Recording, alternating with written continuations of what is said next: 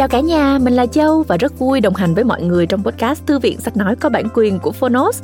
Và đối với các bạn mà chưa thân thuộc lắm với Phonos thì mình xin phép dành một ít phút để nhắc lại một chút ha. Phonos là ứng dụng sách nói có bản quyền và âm thanh số tại Việt Nam. Tụi mình chú trọng vào các nội dung âm thanh như là sách nói nè, như là uh, thiền định nè, tóm tắt sách, truyện ngủ, nhạc chủ đề vân vân. Nhưng mà gần đây để giúp cho người dùng có thể gọi là tiện dụng nhất trong cái việc tiếp nhận tri thức thì tụi mình còn có cả ebook nữa rồi. Nếu như các bạn là hội viên của Phonos các bạn có thể truy cập không giới hạn vào những cái uh, nội dung ngoài sách nói mà mình vừa mới liệt kê vừa rồi ha. Còn uh, nếu như mà các bạn mà chưa trở thành hội viên của Phonos thì không sao cả tụi mình có rất nhiều những cái nội dung miễn phí và tất cả các chương một đều được miễn phí trên ứng dụng để các bạn có thể tham khảo còn bây giờ thì Châu sẽ quay trở lại với podcast ngày hôm nay. Đó là một cuốn sách khá nổi tiếng về chủ đề khởi nghiệp có tên là Khởi nghiệp với 100 đô la của tác giả Chris Garibaldi.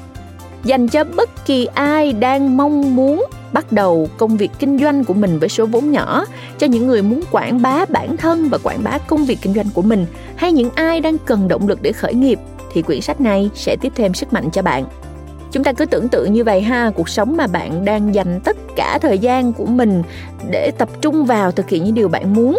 À, hãy tưởng tượng đến việc bạn dành sự quan tâm lớn nhất cho dự án mà bạn tự tạo ra thay vì làm việc như một cái bánh răng trong một cỗ máy hoạt động để mà làm giàu cho người khác chẳng hạn. Hãy tưởng tượng việc bạn gửi cho sếp bạn một lá thư như thế này. Thưa sếp tôi viết thư này để báo cho ngài biết rằng các yêu cầu của ngài đối với tôi không còn được đáp ứng nữa. Cảm ơn ngài vì mọi việc nhưng giờ tôi sẽ làm việc theo cách riêng của tôi. một số những cái viễn cảnh rất là nổi loạn đối với những bạn đang làm văn phòng hiện tại. Nhưng mà thú vị đúng không các bạn? khởi nghiệp với 100 đô la có thể giúp bạn hiện thực hóa những cái điều đó à, thực sự là không phải ai cũng phù hợp để khởi nghiệp mình có thể khẳng định là như vậy nhưng mà nếu như bạn đã có cái thôi thúc đó thì mình nghĩ là chúng ta nên thử chẳng việc gì mà chúng ta uh, lại gọi là ngần ngại cả khi mà chúng ta chỉ có một cuộc đời để sống đúng không nè nếu bạn đủ muốn thì uh, chắc chắn bạn sẽ đủ kiên nhẫn để tìm hiểu để học hỏi để lắng nghe và những quyển sách ở trên phonos chắc chắn sẽ có thể là một nguồn tham khảo quý giá dành cho bạn đó. Còn bây giờ chúng ta sẽ cùng lắng nghe chương 1 của quyển sách Khởi nghiệp với 100 đô la nhé.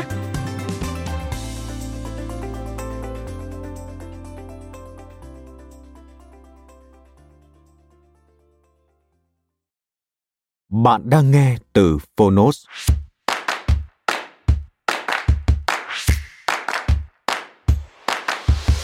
Khởi nghiệp với 100 đô la Mỹ.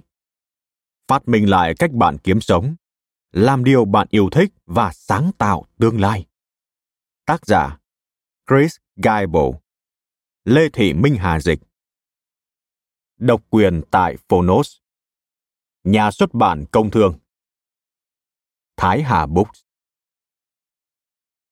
Lời khen tặng dành cho cuốn sách Trong lúc ai cũng hốt hoảng khi những cánh cửa sự nghiệp truyền thống đóng lại, thì Chris Guillebeau vẫn nhìn thấy cơ hội ở khắp nơi.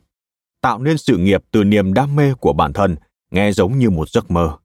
Nhưng trong cuốn sách dễ hiểu và lôi cuốn này, tác giả sẽ chỉ cho bạn thấy cách thực hiện điều đó theo từng bước đơn giản ở mỗi thời điểm.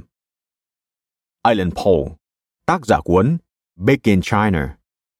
Kinh doanh cũng giống như đi du lịch, thường gặp khó khăn nếu xuất phát kém điểm. Bạn buộc phải ứng biến, đổi mới và sâu sát với thực tế.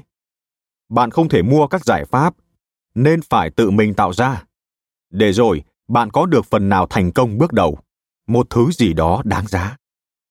Tôi đã giành được tất cả những điều này từ chính cuốn sách khởi nghiệp với 100 đô la này cuốn sách đầy ắp những lời khuyên thực tế về việc phát minh ra nghề của riêng bạn. Bản thân tôi đã thực hiện được không ít công việc từ 100 đô la và một số trong đó sau này đã được tôi bán đi. Chris Gillibo hiểu rõ điều mình đang nói tới, vì vậy hãy lắng nghe cuốn sách này. Kevin Kelly, tác giả cuốn What Technology Wants. Cuốn sách này còn hơn cả một cuốn cẩm nang về cách làm nó là cuốn cẩm nang về họ đã làm thế nào. Thuyết phục được bất cứ ai đang nghĩ tới việc khởi nghiệp mà không cần đến vận may. John Jantsch, tác giả các cuốn The Marketing và The Referral Engine. Bạn không thể phát triển một doanh nghiệp thịnh vượng theo mong muốn và ước mơ. bạn cần kiểu trí tuệ năng nhặt chặt bị, vốn chỉ có được từ trải nghiệm của việc kiếm tiền vất vả. Chris Gillable đã từng ở tình trạng như vậy trong nhiều năm và cuốn sách khởi nghiệp với 100 đô la của ông sẽ chỉ cho bạn từng bước một thông qua việc ông và rất nhiều người khác đã biến đam mê thành lợi nhuận như thế nào. Đây thực sự là cuốn sách gối đầu giường cho những doanh nhân đơn độc. Todd Harry, tác giả cuốn The Accidental Creative. Bắt đầu công việc của riêng bạn một cách không quá khó khăn hay tốn kém. Hãy làm theo lời khuyên của Chris và bạn sẽ giúp đỡ được mọi người, có được cảm giác vui vẻ cũng như không bao giờ phải làm việc cho một ông sếp nào nữa. Josh Kaufman, tác giả cuốn The Personal MBA Master the Art of Business. Lời mở đầu Bản tuyên ngôn Một chỉ dẫn ngắn gọn đối với mọi thứ bạn mong muốn. Hãy tưởng tượng một cuộc sống mà bạn dành tất cả thời gian của mình để thực hiện những điều bạn mong muốn. Hãy tưởng tượng việc bạn dành tâm huyết cho dự án mà bạn là chủ, thay vì làm việc như một bánh răng trong cỗ máy đang hoạt động để làm giàu cho những người khác. Hãy tưởng tượng việc bạn gửi cho sếp mình một lá thư như thế này. Thưa sếp, tôi viết thư này để báo cho ngài biết rằng các yêu cầu của ngài đối với tôi không còn được đáp ứng nữa. Cảm ơn ngài vì tất cả, nhưng từ giờ tôi sẽ làm mọi việc theo cách riêng của mình. Hãy tưởng tượng rằng hôm nay là ngày cuối cùng bạn làm việc cho một người khác. Điều gì sẽ xảy ra? Rất sớm thôi, không phải một tương lai mơ hồ vô định. Bạn chuẩn bị làm việc bằng cách cặm cụi trên chiếc máy tính sách tay trong văn phòng tại nhà. Chậm rãi bước tới chân trời bạn đã mở, gọi điện cho vị khách hàng tin tưởng bạn vì lời khuyên hữu ích. Hoặc không, thì bạn làm điều mình muốn thay vì để người khác sai bảo. Trên khắp thế giới này, và theo nhiều cách khác nhau, hàng ngàn người đang thực hiện chính xác điều đó. Họ đang viết lại các quy định về công việc, trở thành ông chủ của chính mình và sáng tạo ra một tương lai mới. Mô hình hoạt động kinh doanh mới này là cách làm tốt cho những doanh nghiệp bất đắc dĩ, những người mà dường như không bao giờ nghĩ rằng bản thân mình là một doanh nhân. Đây chính là cuộc cách mạng kinh doanh vi mô, kinh doanh nhỏ, một cách kiếm sống tốt trong khi vẫn tạo ra được một cuộc sống độc lập và có mục đích. Trong nhiều cuốn sách ghi lại sự phát triển về mặt số lượng của các doanh nghiệp khởi nghiệp dựa vào mạng Internet, hoàn toàn theo cách nói cường điệu về vốn đầu tư mạo hiểm và những câu chuyện hoang đường về các nhà hàng hoạt động có tổ chức. Và cũng có không ít những cuốn cẩm nang khác chỉ cho bạn viết những bản kế hoạch kinh doanh dài 80 trang, không ai đọc và rốt cuộc còn không tương đồng với hoạt động của một công việc kinh doanh thực tế. Nhưng cuốn sách này khác hẳn. Nó khác vì nó có hai chủ đề chính, tự do và giá trị. Tự do là cái tất cả chúng ta đang tìm kiếm, còn giá trị chính là cách để giành được tự do. Lỡ vấp vào tự do. Hơn 10 năm trước, tôi đã bắt đầu cuộc hành trình suốt đời của nghề làm thuê cho bản thân bằng bất cứ giá nào. Tôi chưa bao giờ có ý định trở thành một doanh nhân.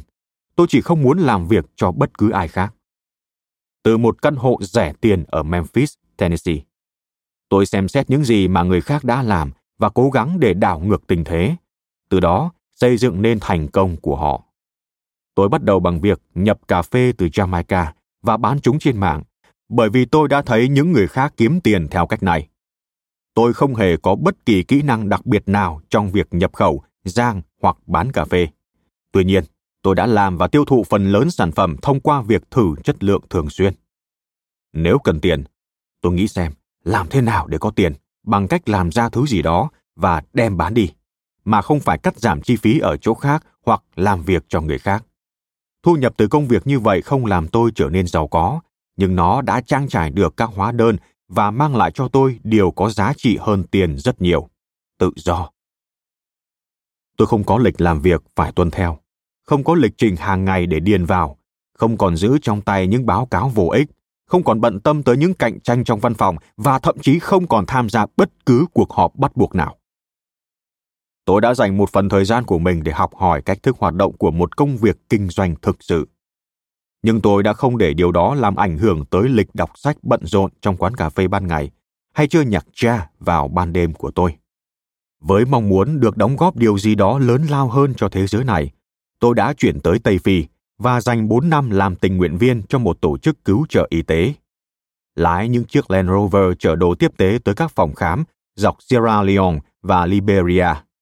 Tôi đã hiểu tự do được kết nối với trách nhiệm như thế nào và học được cách kết hợp niềm khát khao độc lập của mình với một điều gì đó có thể giúp đỡ được những người còn lại trên thế giới này.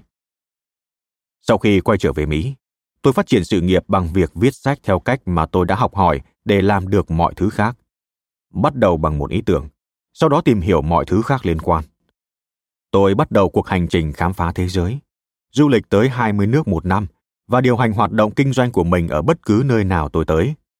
Tại mỗi bước đi trên con đường này, giá trị của tự do đã trở thành một ý nghĩa bất biến. Không có chương trình phục hồi chức năng nào dành cho người nghiện tự do. Vì vậy, chúc bạn may mắn. Chủ nghĩa giá trị Phần 2 của cuốn sách này bàn về giá trị. Cụm từ thường được sử dụng mà hiếm khi được phân tích. Như chúng ta sẽ thấy giá trị được tạo ra khi một người làm ra thứ gì đó hữu ích và chia sẻ thứ đó với thế giới. Những người mà bạn sẽ gặp trong cuốn sách này gặt hái được thành công nhờ giá trị họ đã tạo ra. Thường thường, sự kết hợp giữa tự do và giá trị được nói đến khi một ai đó tìm mọi cách để làm một việc mà mình muốn làm. Một sở thích riêng, kỹ năng hoặc đam mê khiến người đó cuối cùng biến đổi nó thành một mô hình kinh doanh.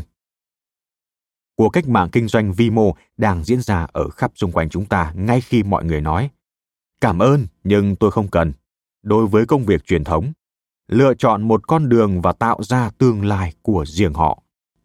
Các hoạt động kinh doanh quy mô nhỏ không hề mới mẻ nhưng chưa bao giờ mang lại nhiều khả năng đúng lúc đúng nơi như hiện nay cơ hội sử dụng công nghệ đã tăng lên nhanh chóng và chi phí đã giảm xuống một cách đáng kể khi có một ý tưởng bạn có thể ngay lập tức kiểm tra những thông tin liên quan trên thị trường để dự đoán khả năng thành công của ý tưởng đó thay vì chờ đợi cả tháng trời.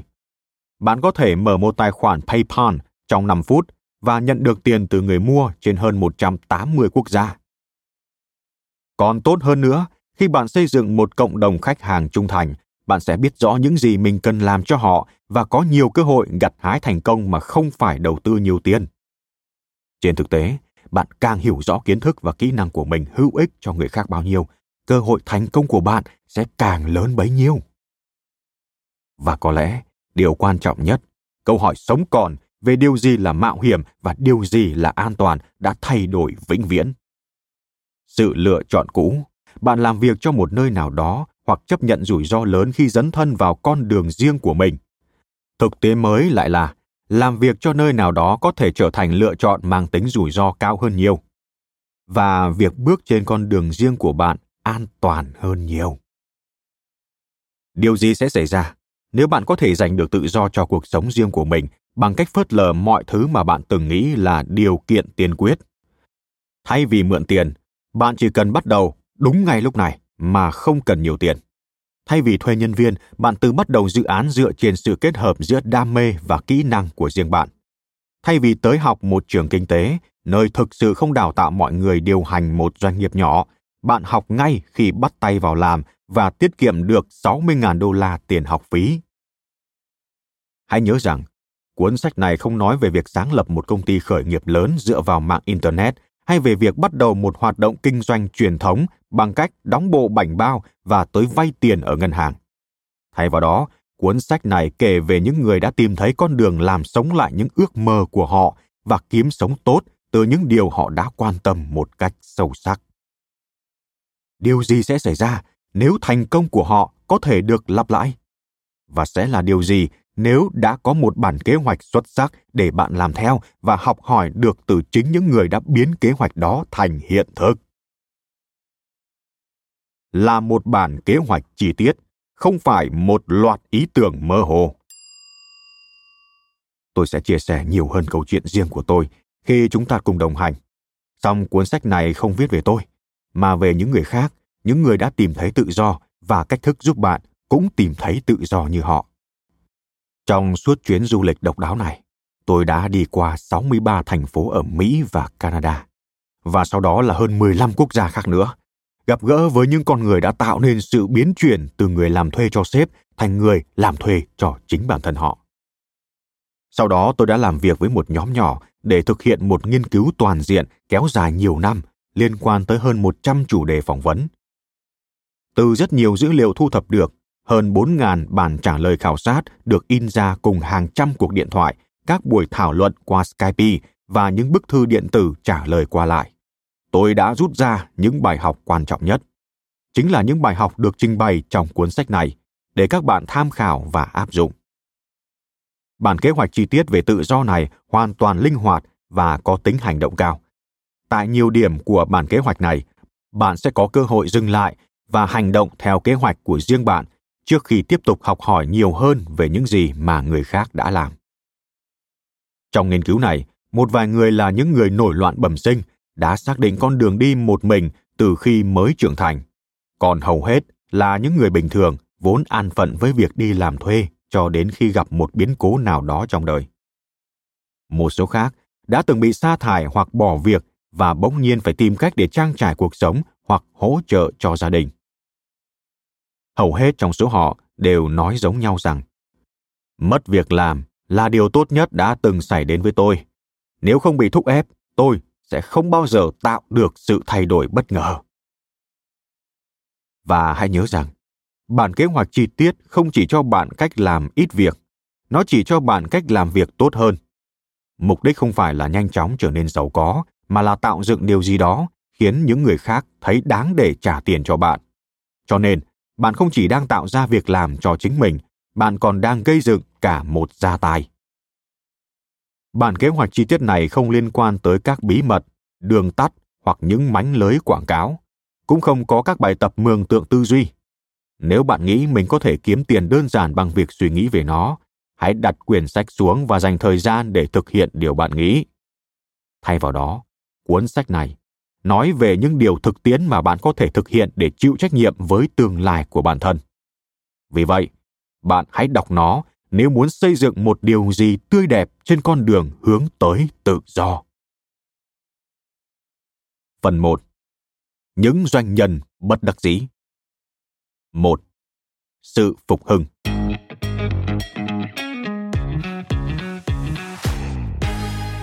Bạn đã có những kỹ năng cần thiết, bạn phải biết cách áp dụng chúng. Nhu cầu về sự thay đổi đã mở ra một con đường trong suy nghĩ của tôi Maya Angelou, tác giả Mỹ. Sáng thứ hai ngày 4 tháng 5 năm 2009, Michael Hanna trong bộ comple hiệu Nordstrom cùng chiếc cà vạt sặc sỡ tới văn phòng làm việc ở khu thương mại Portland, Oregon. Là một chuyên viên bán hàng kỳ cựu với 25 năm kinh nghiệm, Michael dành cả ngày để tham gia gặp gỡ, hỗ trợ khách hàng và thường xuyên phúc đáp thư điện tử. Tới văn phòng, Ông ngồi vào bàn làm việc của mình, đọc tin tức và kiểm tra mấy bức thư điện tử. Một trong những bức thư đó là của sếp ông, yêu cầu được gặp ông vào cuối ngày làm việc. Buổi sáng trôi qua yên ổn với nhiều cuộc gọi điện thoại, thư điện tử và việc lên kế hoạch cho chương trình hỗ trợ những khách hàng lớn. Michael tiếp một khách hàng bên ngoài vào bữa trưa, ghé mua một cốc cà phê pha sẵn trên đường trở về văn phòng. Ông dành nốt thời gian còn lại để gửi gấp những bức thư điện tử và tới phòng làm việc của sếp. Bước vào phòng sếp, Michael ngồi xuống và để ý thấy sếp không hề nhìn thẳng vào mắt mình. Cuối cùng, Michael kể. Mọi thứ diễn ra một cách chậm chạp. Tôi đã nghe hết chuyện nọ tới chuyện kia về trải nghiệm này từ những người khác, nhưng chẳng mấy quan tâm. Tôi chưa bao giờ nghĩ nó có thể xảy đến đối với mình. Sếp của Michael đề cập đến tình trạng suy thoái của nền kinh tế, sự khó khăn không thể tránh khỏi khi để mất đi những người thạo việc và những điều tương tự như vậy. Rồi một nhà quản lý nhân sự không biết xuất hiện từ đâu tới bàn làm việc của Michael và đưa cho ông một chiếc thùng các tông. Một chiếc thùng thực sự để đóng gói mọi thứ của ông lại. Michael không biết phải nói gì, nhưng ông đã cố tỏ ra bình thản với những đồng nghiệp xung quanh. Hai giờ 30 phút. Ông lái xe về tới nhà và suy nghĩ cách nói chuyện với vợ. Mary Ruth, cùng hai người con về chuyện ông đã không còn việc làm nữa. Sau cú sốc bị buộc thôi việc, lịch trình hàng ngày của Michael thay đổi hẳn. Ông loay hoay với việc thu thập những tấm séc hưởng trợ cấp thất nghiệp và tìm việc ở vị trí quản lý. Công cuộc tìm việc thật vất vả. Michael có trình độ chuyên môn cao với nhiều năm kinh nghiệm, nhưng ngoài kia có quá nhiều người khác đang giành nhau công việc hàng ngày. Ngành nghề cũng đang thay đổi và Michael khó mà có thể tìm được một công việc lương cao như vị trí mà ông đã làm trước đó. Tới một ngày, một người bạn là chủ cửa hàng nội thất đã gợi ý rằng ông ta có một chiếc xe tải đầy đệm thanh lý và không sử dụng tới. Ông ta bảo Michael, cậu hoàn toàn có thể bán số đệm đó trên Craigslist, một trang web mua bán online grasslit.org và cậu sẽ làm tốt. Ý tưởng nghe có vẻ điên rồ, nhưng trước mắt tương lai tìm việc thật mịt mờ. Michael tính, nếu không có gì khác, ít nhất ông cũng có thể bán những cái đệm đó bằng giá vốn. Ông gọi điện cho vợ mình. Em yêu, chuyện dài lắm, nhưng liệu có vấn đề gì không nếu anh mua cả một đống đệm? Bước tiếp theo là tìm một vị trí để cất hàng. Săn tìm khắp thành phố. Cuối cùng, Michael đã tìm thấy một chỗ bán xe ô tô vừa ngưng hoạt động. Lúc này cũng là thời điểm khó khăn trong kinh doanh bất động sản. Vì vậy khi Michael gọi điện cho người chủ đất để hỏi xem ông có thể đặt cửa hàng trong phòng trưng bày xe ô tô hay không, ông đã có bản hợp đồng như ý. Lượng hàng tồn kho đầu tiên nhanh chóng được giao trên Craigslist và cả chuyển miệng. Còn vấn đề lớn nhất chính là trả lời những câu hỏi từ các khách hàng tiềm năng về loại đệm họ nên mua. Michael bảo, Tôi đã không có kế hoạch kinh doanh và không có chút am hiểu gì về đệm. Ấn tượng của tôi về các cửa hàng đệm là những nơi bán hàng áp lực cao và ủ rũ. Tôi không chắc về kiểu kinh doanh mình đang cố gắng xây dựng, nhưng tôi biết đó phải là nơi mà mỗi khách hàng ghé thăm đều phải được chào đón vui vẻ và phục vụ chú đáo. Sau vài lần giao dịch đầu tiên thành công, Michael đã quyết tâm hành động và tìm hiểu sâu hơn về đệm, nói chuyện với các nhà cung cấp địa phương và đàm phán với người chủ đất để giữ lại phòng trưng bày xe ô tô. Mary Ruth đã dựng một trang web. Khái niệm về một cửa hàng đệm không khó bán đã nhanh chóng lan khắp Portland và việc kinh doanh phát triển khi cửa hàng ra mắt dịch vụ vận chuyển đệm lần đầu tiên xuất hiện trong ngành này bằng xe đạp. Một người bạn, theo ý của Michael, đã thiết kế ra chiếc xe đạp đôi với một bệ đỡ phía sau có thể giữ được chiếc đệm cỡ lớn. Những khách hàng nào đạp xe tới cửa hàng đều được nhận vận chuyển đệm miễn phí. Một chiến thuật giá đã truyền cảm hứng cho sự trung thành và nhiều video của người hâm mộ được tải lên YouTube. Đó không phải là những gì Michael từng mong đợi, nhưng ông đã xây dựng một hoạt động kinh doanh thực sự có lợi nhuận đúng từ chiếc xe tải đệm đầu tiên và kiếm đủ tiền để nuôi sống gia đình. Vào dịp kỷ niệm 2 năm ngày ông bất ngờ bị thôi việc, Michael đang nhìn ngắm tủ quần áo của mình. Ông chợt thấy bộ comple hiệu Nordstrom mà ông đã mặc vào cái ngày làm việc cuối cùng đó. Hơn hai năm qua, ông đã không mặc nó hoặc bất kỳ bộ quần áo công sở nào khác. Bây giờ, ông bảo, thật là một điều kỳ diệu. Tôi đã rời khỏi vị trí một chuyên viên công sở để làm người vận chuyển đêm và tôi chưa bao giờ thấy mình hạnh phúc hơn thế. Cũng trong khoảng thời gian Michael bắt đầu hoạt động kinh doanh đệm của mình, phía bên kia thành phố, Sarah Young, người lần đầu tiên thử sức với kinh doanh, đang khai trương một cửa hàng len sợi. Khi được hỏi tại sao cô lại quyết tâm hành động đúng thời điểm cuộc suy thoái kinh tế đang ở giai đoạn cao trào và bản thân thì không có chút kinh nghiệm điều hành doanh nghiệp nào, Sarah trả lời. Không phải tôi không có kinh nghiệm, chỉ là tôi có kinh nghiệm khác. Trước đây, tôi không phải là một doanh nhân, nhưng tôi là một người mua hàng. Tôi biết mình muốn gì và các doanh nghiệp hiện tại chưa đáp ứng được nhu cầu đó. Đó là lý do tôi mở cửa hàng này. Cửa hàng len sợi của Sarah được đề cập chi tiết ở chương 11, đã thu được lợi nhuận trong vòng 6 tháng và đã truyền cảm hứng cho một nhóm người ủng hộ từ nhiều nơi trên thế giới. Trong khi đó, ở khắp nơi trên thế giới, những con người khác cũng đang bỏ qua việc có một cửa hàng thực sự và bắt đầu những hoạt động kinh doanh dựa vào mạng internet mà gần như không mất một đồng chi phí khởi nghiệp nào. Tại Anh, Susanna Conway đã bắt đầu những lớp dạy chụp hình vì bản thân cô thích chụp hình và rất ngạc nhiên khi nhận ra mình kiếm được nhiều tiền hơn cả thu nhập từ nghề chính, một nhà báo. Câu hỏi: Bạn đã không biết trước điều gì khi khởi nghiệp? Câu trả lời: Tôi đã không biết mình đang khởi nghiệp. Benny Lewis đã tốt nghiệp đại học ở Ireland với tấm bằng kỹ sư nhưng chưa bao giờ sử dụng tới nó. Thay vào đó, anh đã kiếm sống bằng cách làm việc như một chuyên viên ngôn ngữ. Đi du lịch khắp thế giới và giúp các sinh viên nhanh chóng học nói được những ngôn ngữ khác. Câu hỏi.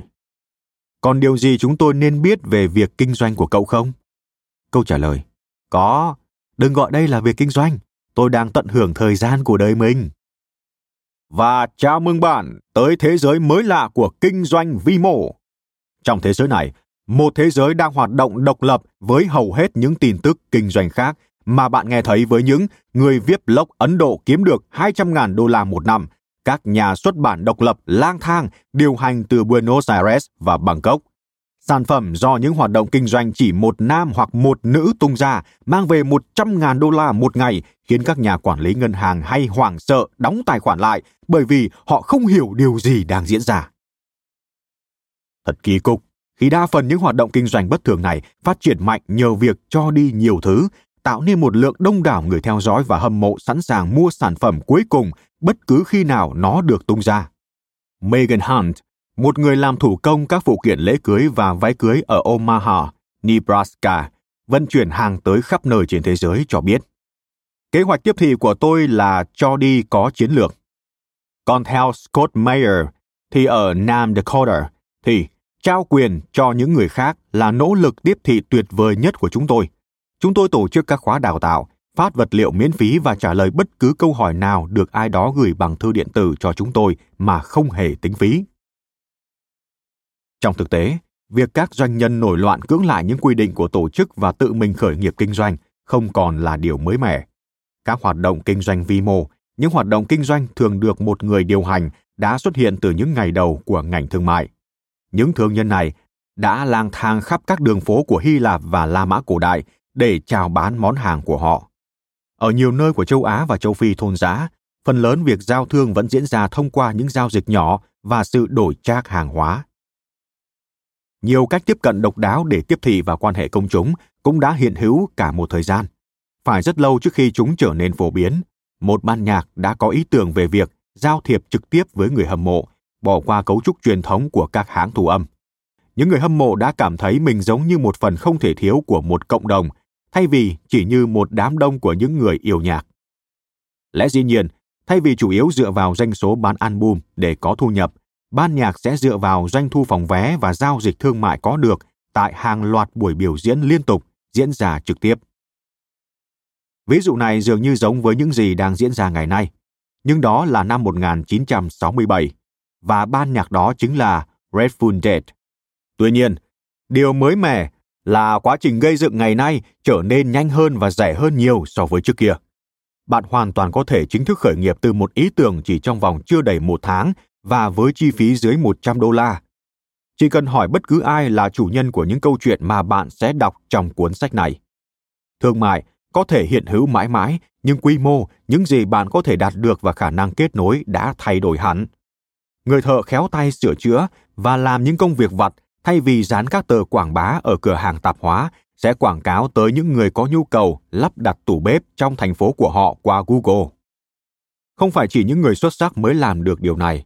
Trên khắp thế giới, những con người bình thường cũng đang quyết định không tham gia làm việc kiểu truyền thống và thực hiện theo cách thức riêng của họ. Thay vì tuân theo những quy định của tổ chức, họ đang tạo dựng kiểu công việc của riêng mình, thường không phải đào tạo nhiều và hầu như không cần quá nhiều tiền. Những doanh nhân bất đắc dĩ này đã chuyển niềm đam mê của họ thành lợi nhuận và tạo ra một cuộc sống ý nghĩa hơn cho chính bản thân mình. Điều gì sẽ xảy ra nếu bạn cũng làm như vậy?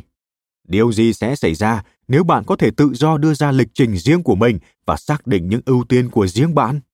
Tin tốt là bạn có thể có được tự do và tin tốt hơn nữa là bạn có thể có được tự do ngay lúc này. Mô hình khởi nghiệp 100 đô la Tôi đã nghe rất nhiều câu chuyện về các hoạt động kinh doanh độc đáo trong suốt một thập kỷ qua. Thậm chí bản thân tôi cũng đang điều hành một loạt hoạt động như vậy. Nhờ làm song song hai công việc viết sách và doanh nhân của mình mà tôi đã có cơ hội tiếp xúc với các nghiên cứu tình huống kinh doanh vi mô trên một phạm vi rộng. Những hoạt động kinh doanh sinh lời được duy nhất một người điều hành với chi phí khởi nghiệp hầu như không đáng kể. Để sẵn sàng cho một nghiên cứu toàn diện, tôi đã bắt đầu bằng việc tiến hành khảo sát với đa số bạn bè và đồng nghiệp của mình. Nhưng tôi đã không dừng lại ở đó. Năm 2010, tôi đã tổ chức một loạt hội thảo về các ý tưởng kinh doanh ngân sách thấp cùng với Pamela Slim, tác giả cuốn Escape from Cubicle Nation. Lần đầu tiên, khi chúng tôi thông báo về hội thảo, vé bán hết trong vòng một tiếng rưỡi. Sau đó chúng tôi đưa ra những vấn đề chính trong một cuộc hội thảo khác trong vài tháng sau đó. Và vé đã bán hết trước bữa trưa. Điều đó cho thấy rõ ràng rất nhiều người có nhu cầu về kiểu thông tin này và tôi đã tìm hiểu về nó sâu sắc hơn. Trong khi tổ chức các hội thảo, tôi đã bị mô hình làm theo đam mê của bạn thu hút. Ý tưởng cho rằng các hoạt động kinh doanh quy mô nhỏ thành công thường được tạo dựng dựa vào việc theo đuổi mối quan tâm hoặc sở thích riêng của cá nhân. Tôi đã phỏng vấn các doanh nhân trên khắp thế giới và đã dẫn chứng những câu chuyện của họ vào một khóa học trực tuyến có tên gọi Empire Building Kit. Khóa học chính là niềm cảm hứng cho việc thực hiện một dự án ở quy mô lớn hơn và sau đó là việc viết cuốn sách này. Tôi đã thu hút những người tham gia từ trên mang tới trực tiếp thu thập dữ liệu qua Google nhằm có được hàng ngàn điểm dữ liệu. Ngay cả trong chuyến đi du lịch tới 63 thành phố ở Bắc Mỹ, tôi vẫn tiếp tục gặp gỡ và nghe ngóng về những doanh nhân bất đắc dĩ và vô cùng độc đáo. Cuối cùng, sau khi chất lọc, tôi đã chọn ra hơn 1.500 người tham gia. Tất cả những người này đều đáp ứng được ít nhất 4 trong 6 tiêu chí sau. 1. Theo đuổi mô hình làm theo đam mê của bạn. Rất nhiều người mong muốn tạo dựng một sự nghiệp dựa trên sở thích riêng hoặc hoạt động họ đặc biệt say mê.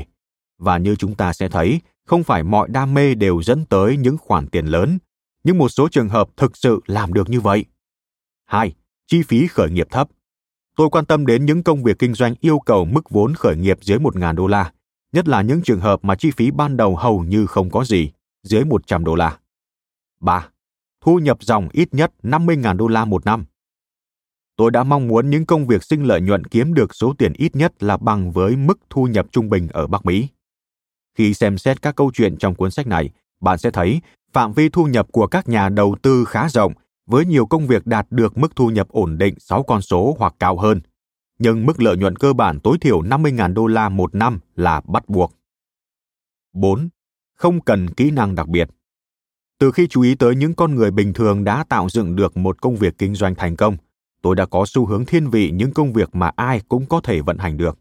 Quan điểm này có thể khó định rõ, nhưng có một điểm đặc biệt quan trọng, nhiều công việc đòi hỏi những kỹ năng đặc biệt, nhưng chúng là những kỹ năng có thể đạt được thông qua một khóa đào tạo ngắn hoặc tự học. Chẳng hạn, bạn có thể học để trở thành một người thợ rang cà phê lành nghề bằng tự học. 5. Công bố toàn bộ thông tin tài chính. Những người tham gia nghiên cứu đã đồng ý công bố dự đoán thu nhập của họ cho năm hiện tại và thu nhập thực tế của ít nhất 2 năm trước đó. Hơn nữa, họ phải sẵn sàng thảo luận về thu nhập và chi phí cho các khoản cụ thể. 6. Ít hơn 5 nhân viên. Tôi bị cuốn hút bởi các doanh nhân bất đắc dĩ hoặc ngẫu nhiên đã chủ định chọn cách duy trì quy mô hoạt động nhỏ. Hầu hết các nghiên cứu tình huống là từ những hoạt động kinh doanh được duy nhất một người điều hành hoàn toàn. Điều có quan hệ chặt chẽ tới mục đích tự do cá nhân mà rất nhiều người tham gia đã nhận ra. Tôi cũng muốn xem xét các hoạt động khởi nghiệp kinh doanh trên khắp thế giới. Phân nửa các câu chuyện của chúng ta xuất xứ từ nước Mỹ và nửa kia bắt nguồn từ những nơi còn lại trên thế giới. Có thể thấy, nước Mỹ chính là trung tâm cho khả năng đầu tư tự doanh, cả về khía cạnh giá trị và sự dễ dàng.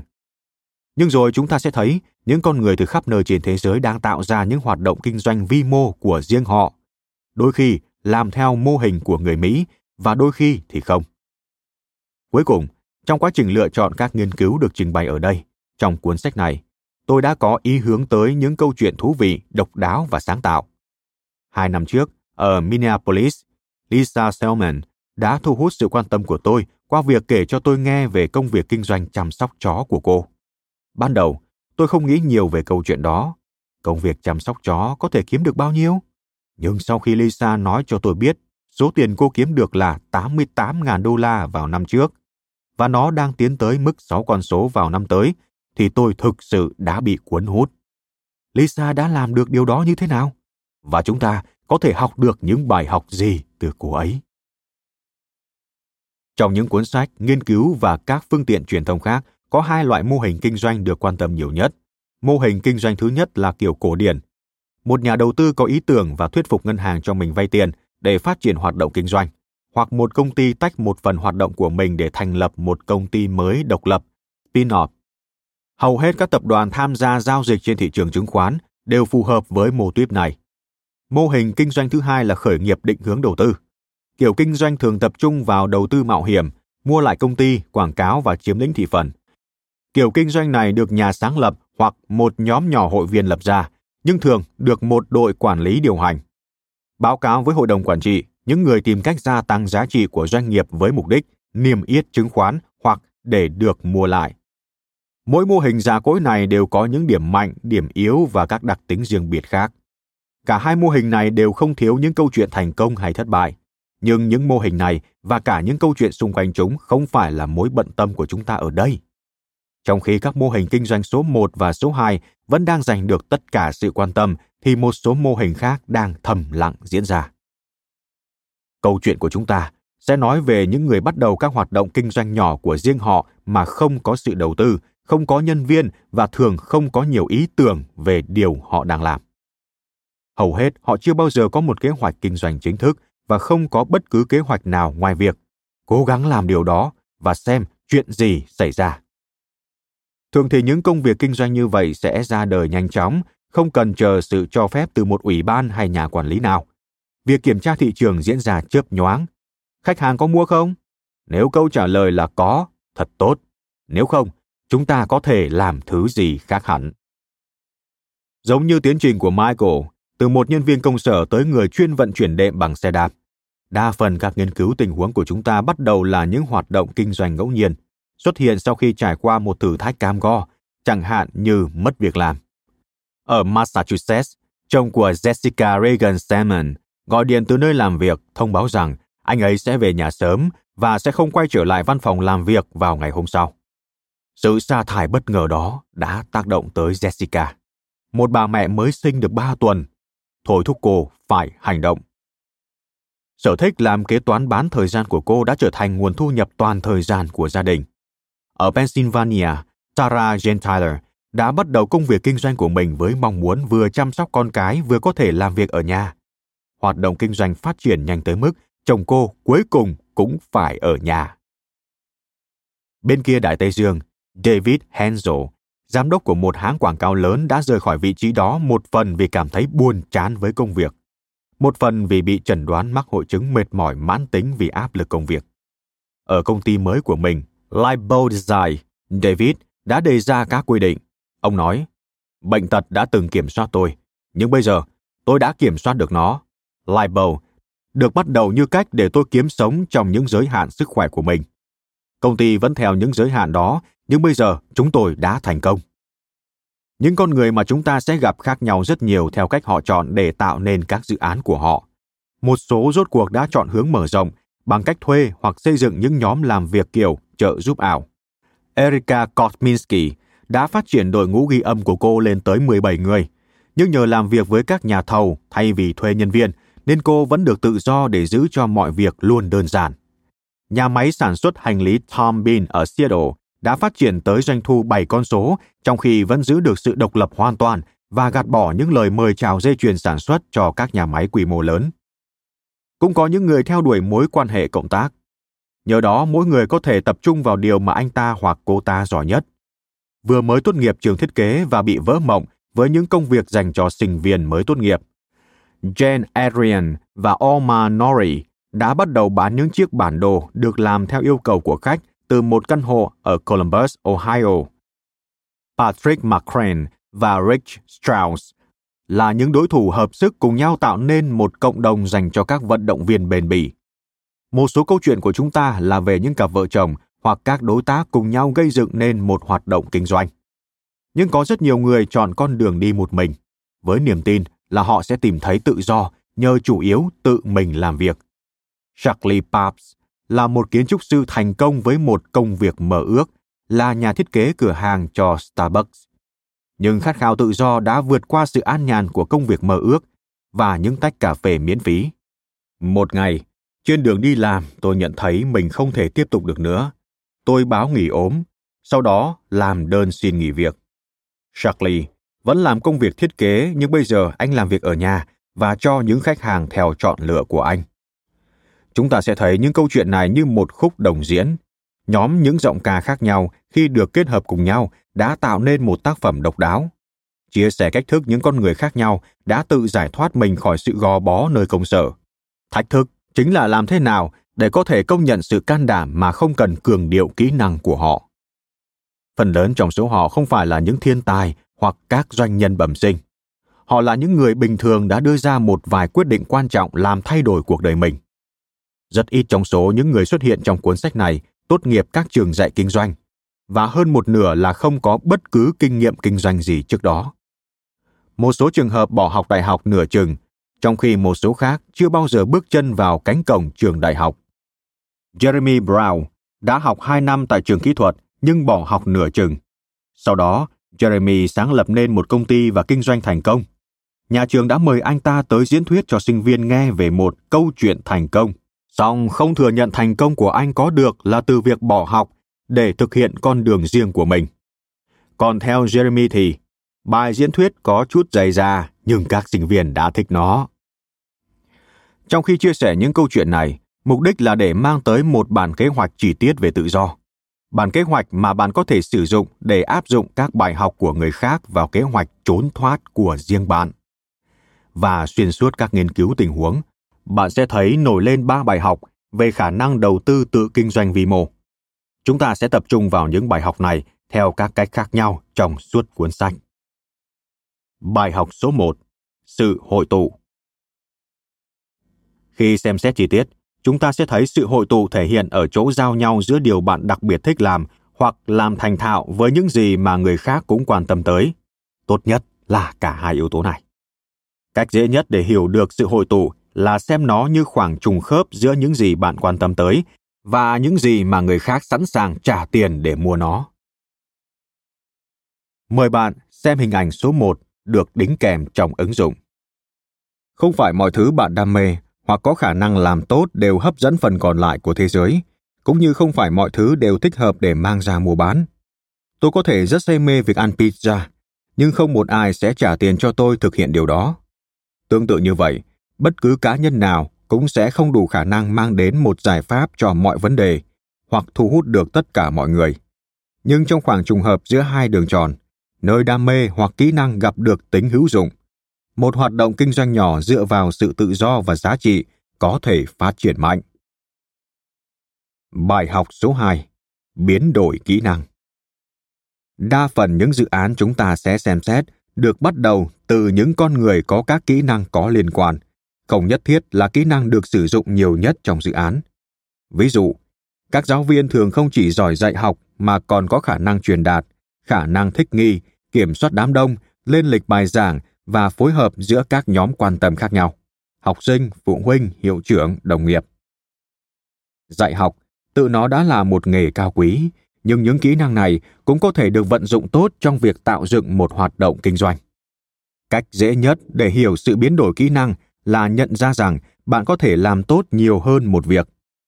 Sinh ra ở đức khi Kate Ender còn là người phục vụ bàn ở London, đã có người nói với cô rằng Cô biết không, cô thực sự giỏi PR.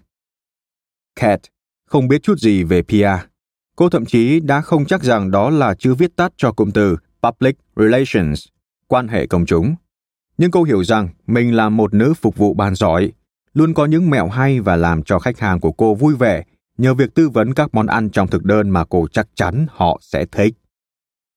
Sau khi Cat rời bỏ vị trí phục vụ bàn tới làm công việc tạm thời khác tại đài BBC, cô đã suy nghĩ về câu nói đó. Và dù vẫn không biết nhiều về ngành PR, nhưng cô đã có được khách hàng đầu tiên của mình trong vòng một tháng và tìm hiểu về nó.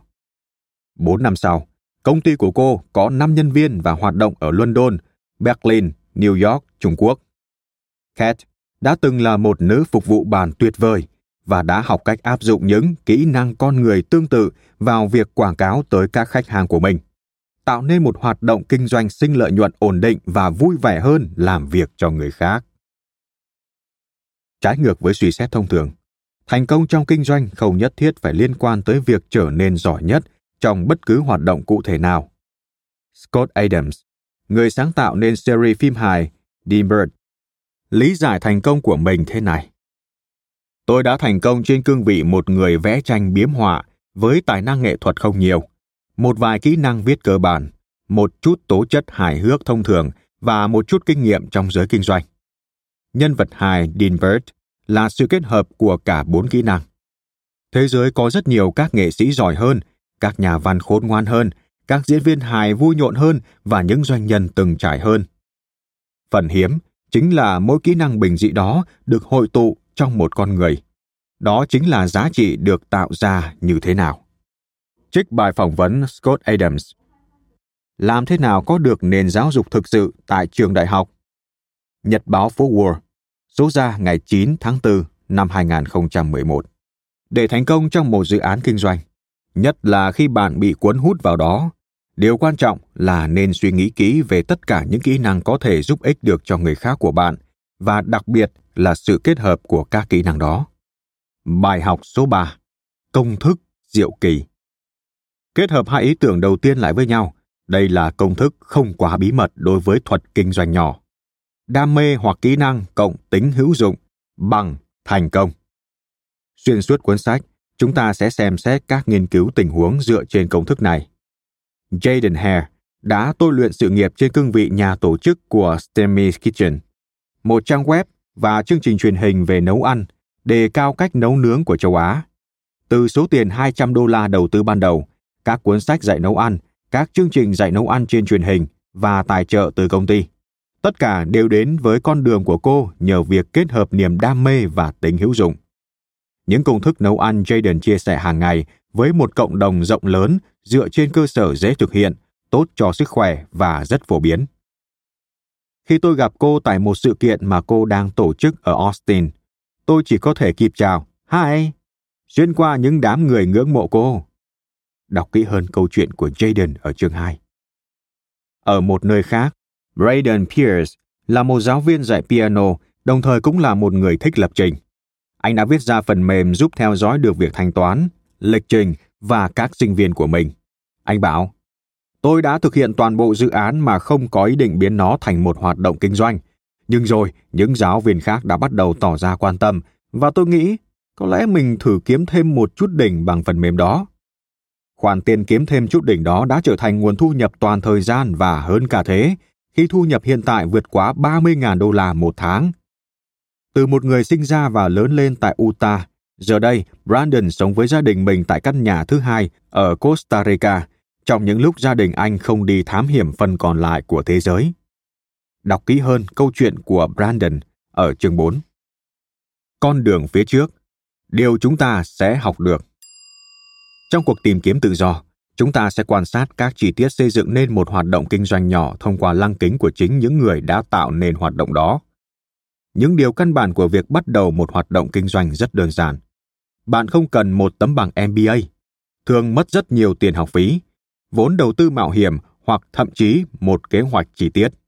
Bạn chỉ cần một sản phẩm hoặc dịch vụ một nhóm người sẵn sàng trả tiền để có được sản phẩm hoặc dịch vụ đó và cách thức thanh toán điều này có thể được tách nhỏ ra như sau một sản phẩm hoặc dịch vụ thứ bạn bán hai những người sẵn sàng trả tiền để có được thứ đó, khách hàng của bạn.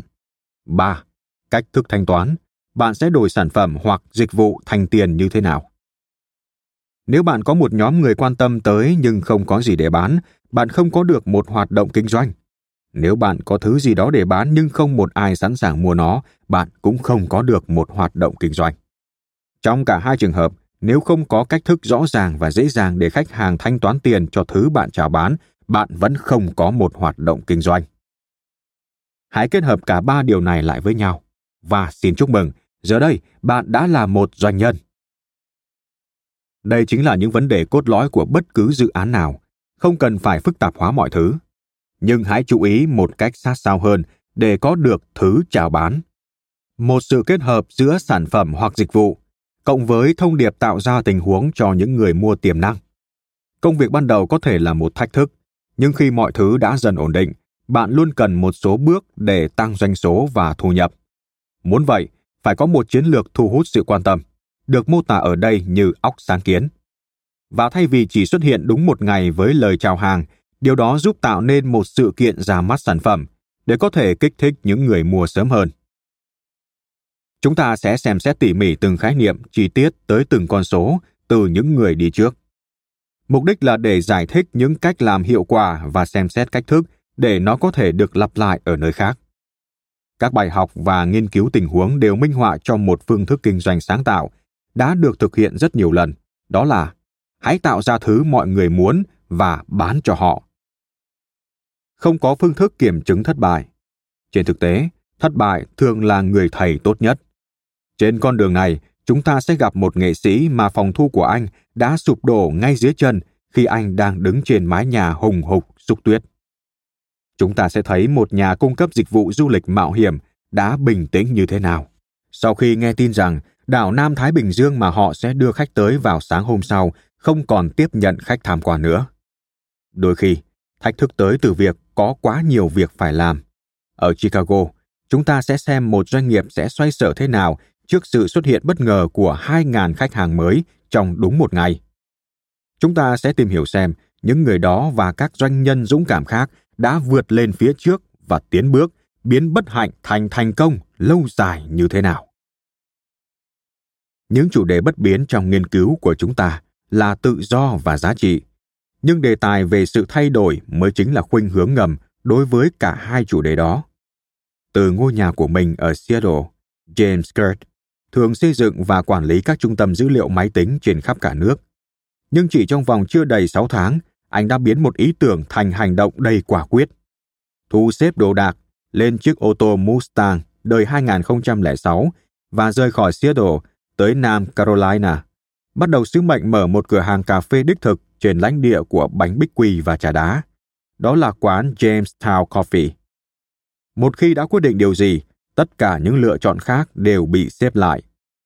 Anh bảo, đó là một khoảnh khắc mà tôi đã nhận ra từ rất sớm, rằng đây chính là điều mình muốn làm, và đây chính là điều tôi sẽ làm. Và mọi việc là thế đó. Quyết định được đưa ra, tôi sẽ tìm hiểu những điều còn lại. Những điểm chính một, Các hoạt động kinh doanh nhỏ không hề mới. Chúng đã hiện hữu khắp nơi ngay từ thời kỳ đầu của ngành thương mại. Tuy nhiên, điều đã thay đổi chính là bạn có khả năng quan sát thị trường, ra mắt sản phẩm và xác định quy mô dự án với tốc độ nhanh hơn và giá thành rẻ hơn rất nhiều so với trước kia. 2. Để bắt đầu một hoạt động kinh doanh, bạn cần 3 điều. Một sản phẩm hoặc dịch vụ, một nhóm người sẵn sàng trả tiền để có được sản phẩm hay dịch vụ đó và phương thức thanh toán. Mọi thứ khác hoàn toàn không bắt buộc. 3. Nếu bạn giỏi một việc, bạn hoàn toàn cũng giỏi những việc khác. Nhiều dự án bắt đầu nhờ quá trình biến đổi kỹ năng mà theo đó bạn áp dụng kiến thức của mình vào một công việc có liên quan. 4. Điều quan trọng nhất. Kết hợp niềm đam mê và kỹ năng của bạn với thứ gì đó hữu ích cho người khác. Cảm ơn bạn đã lắng nghe podcast Thư viện Sách Nói. Tải ngay ứng dụng Phonos để nghe trọn vẹn sách nói của kỳ này bạn nhé. Hẹn gặp lại bạn trong các podcast sau.